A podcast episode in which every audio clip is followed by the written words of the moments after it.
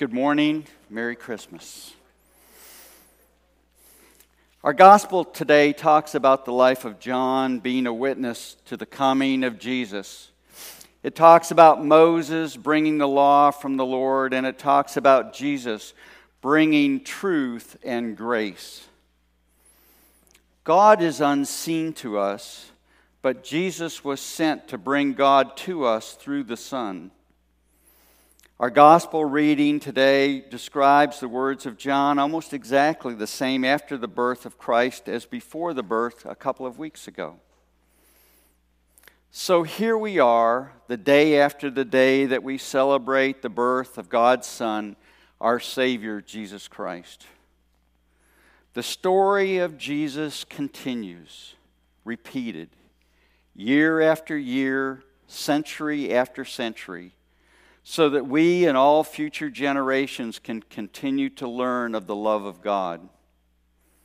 Think of all those who told the glorious story of the birth of Jesus and his life before we ever had books.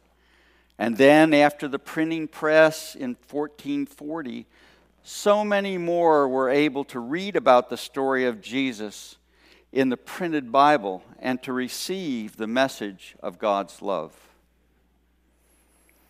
I believe that we look at the story of Jesus differently as our lives change. We see it with more insight as we grow older because we are different in a different place than we were last year or five years ago or 50 years ago. And then John does the impossible. He bumps time against eternity. The modern concept of time is mass in motion. Something moves, something changes. From the twinkle of a star to the change of a season, before heaven and earth could change, the Word was. Now, the Gospel of John is much more abstract as compared with the Synoptic Gospels that are embraced in narrative style to tell the story of Jesus' birth. The synoptic gospels of Matthew, Mark, and Luke appeal, appeal to the wide eyed children and adults alike through describing the verbal beauty of Christmas birth. The words of the gospel tie both of these generations, young and old, together at Christmas time like a snugly wrapped Christmas gift.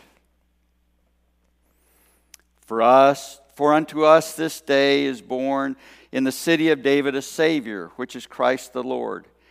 And this shall be a sign unto you you shall find the babe wrapped in swaddling clothes, lying in a manger.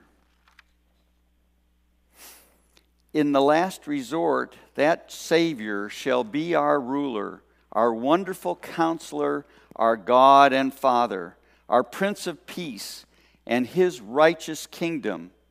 There shall be no end. For the Lord our God is King. Let all the earth tremble, all nature shout for joy when the Lord comes to judge the world with righteousness.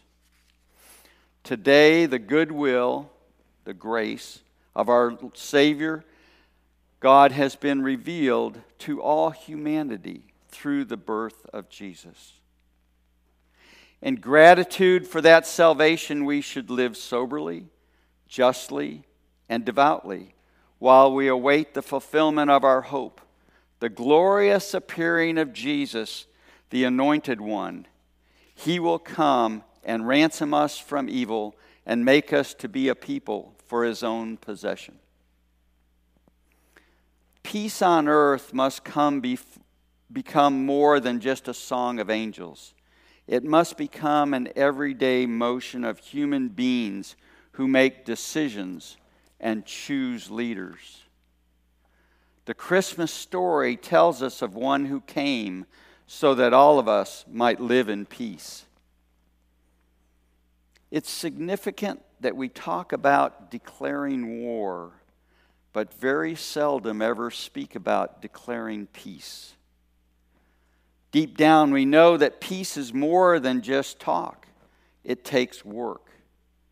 Sometimes it takes courage, and even sacrifice.